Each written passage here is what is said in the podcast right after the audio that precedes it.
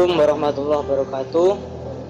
Sebelumnya terima kasih atas kesempatannya, Cak. Nama saya semoga Cak Nun masih ingat saya Mas Marjuki, Cak. Saya alamat Mertoyudan masih sekolah di MAN 1 Magelang. Saya ingin bertanya. Iya, iya, galingan aku. Alhamdulillah. Saya ingin bertanya, Cak. Nesu karo guru mora ya. Buatin. Saya ingin bertanya, saya pernah membaca kisah Wali Songo, tapi di dalam kisah itu terdapat kisah Sesiti Jenar, Cak. Di dalam kisah itu intinya ada sebuah kepercayaan manunggaling kaulo Gusti.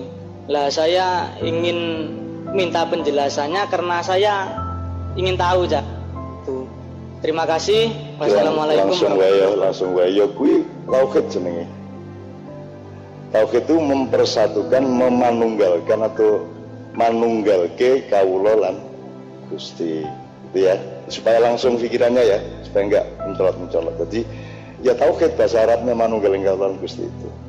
Cuma di Indonesia kemudian ada raja-raja yang memanipulasi untuk kekuasaannya. Jadi raja tertentu itu mewakili Tuhan kan gitu Terus rakyatnya harus menganggap dia Tuhan seperti Fir'aun sehingga rakyat harus menyatu dengan rajanya. Padahal manunggaling kaulan Gusti kalau dalam makna politik dan kekuasaan itu gini. Di dalam hati seorang lurah, dia dalam hati seorang camat, bupati, gubernur dan pemimpin apa saja, apalagi ulama, terutama presiden yang nomor satu di Indonesia, di dalam hatinya dia, di dalam konsep pikirannya, jiwanya, antaranya Allah Gusti dengan kawulo rakyatnya itu menjadi satu. Jadi di dalam diri pemimpin itu Allah sama kawulone jadi siji. Jadi dia ora wani ngelarani karo karone nek dhek nglarani rakyate Allah nesu. Ngoten nek dhek nglarani Allah e rakyate cilaka. Karena dia pegang amanat. Jadi manunggaling kawulon itu maknanya sangat banyak. Nah sangat banyak. Gue rasa dolek objektif piye? Cetane piye? Orangnya cetane. Cetane ya lemu lemu gawe apik piye? Jadi wong saiki iki rak senengane iki tegese piye gitu tegese? Lahirnya kanjeng Nabi tanggal piro? Persisnya ayo ben lahir piro tanggal piro wae? Wong ku yo ora ngerti padha ora ngerti ne sing penting kuwi golek apike. Kowe tak takoni sisan Nabi Khidir anake sapa? Ngono bingung ta kowe wis mati apa durung arep kowe kowe golek-goleki Nabi Khidir. Rasa sing penting kowe sinau. Ya orang lulus ora apa Nabi Musa dhewe ya ora lulus Nabi Khidir. Di sing penting kowe sinau. Dan saya sudah di Maknya sudah banyak ngomong mengenai ilmu-ilmu Khidir ya. Jadi sing penting disinauni kowe mesti arahmu kan kayak bener apa dipateni kayak karo wali songo liyane kan ngono sak piturute. Wis rasa rasa di diurus. Kalau pemikiran saya itu cak masa ya manusia tapi kok bersatu dengan Tuhan begitu loh. Lah terus nek ora piye? Ya kalau tidak ya ya enggak ya, ya bersatu. Ya. Tujuan tujuannya Islam itu tahu prinsipnya tahu tauhid itu artinya mempersatukan. Dari kata wahada yuwahidu tauhidan. Jadi tauhid itu artinya penyatuan, manunggal, nyawiji Nggih, nek cara dalang nyawiji menyang kutu. Lah, piye bentuk persatu rasa kok dole bentuk sampai hatimu bersatu ngono wae. Lho iya lah terus apa Gusti Allah karepmu kan teko nang omahmu piye? Kan guys, gue blangkon kaya kowe ya ora Gusti Allah ora ana bentuke ora iso ndelok. Hatimu bersatu. Kita hanya bisa menyentuh dengan cinta kita. Kamu tidak bisa menyentuh dengan jasadmu, bahkan kamu tidak bisa menyentuh dengan pikiranmu. Kamu hanya bisa menyentuh dengan muatan cinta di dalam hatimu, bukan muatan nafsu di dalam hatimu. Yang ngono iku tak persatuane. Kalau kue sosok duwe bojo, kue tugas neng Papua. Menyatu ora hatimu. Ah iya sing ngono kuwi. Wong karo bojo angel menyatu. Bisa apa kowe menyatu karo bojomu? Wis padha-padha jasate wis. Nyun sewu ya, misalnya kue dekepan karo bojomu. Sing si aja sing nempel berang persen berang persen sing nempel ada 30 persen Kuwi padha-padha jasate. Nek kepengin nek kepengin menyatu tenan diulek karo lanang wedok diulek. Dadekke siji dadekke gethuk. Ah kuwi. Lah karepmu menyatu iki piye? Menyatu iki ya mengatimu kuwi. Gitu ya. Ya sekarang. Kowe pengen dadi sasi jenar lho jan-jan ae ngerti ae. Mboten, Cak. Tapi, Eh. tapi kula niku namung namung nggih.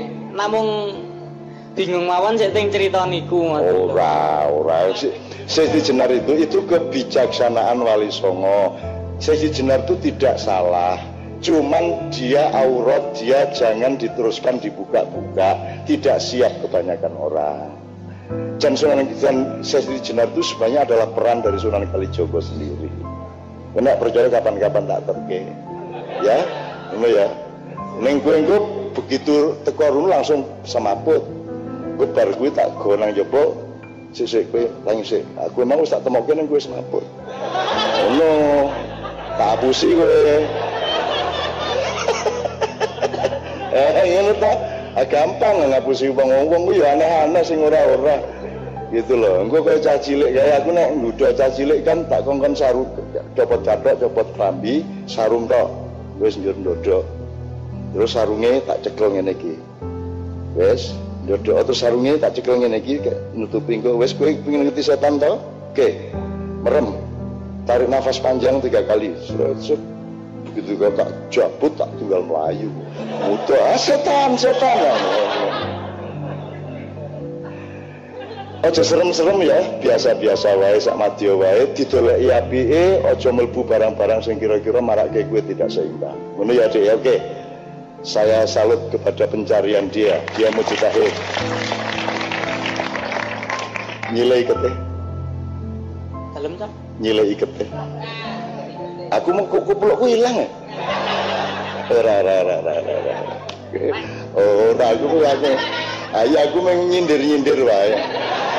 Anake dhewe wae ngepek ning ora gelem disindir, ayo kan? Disindir apa apa nggak untuk ngepek kan itu kan. Nah, ya ane ya iso nyang-nyangan. Ayo. Harap tahu ya ini peci dari Maroko. Panjang regane ming 30.000 ning tiga piro nang Maroko. Oke, berikutnya Mas ya. Assalamualaikum warahmatullahi wabarakatuh. Perkenalkan nama saya Dani Janun. Saya dari Balikpapan. Jadi eh, sengaja saya datang ke sini. Kebetulan super saya dari sini. Jadi sudah lama saya eh, betul-betul eh, pengen ketemu Cak Nun ya. Dari nonton di TV itu udah lama sekali. Adapun pertanyaan yang saya sampaikan mungkin saya bisa bahasa Jawa tentang masalah eh, hawa nafsu dan proses pekerjaan kemanusiaan dalam perusahaan saya. Di satu sisi ada peraturan perusahaan yang harus bertindak tegas dalam proses perusahaan. Satu sisi ada sisi kemanusiaan. Saya ingin bertanya, apa langkah saya selaku eh, salah satu eh, apa namanya pegawai di sana untuk menentukan ini adalah langkah yang terbaik untuk semuanya. Eh, Oh, ini harus ada kasusnya, Mas. Jadi gini, contohnya ya.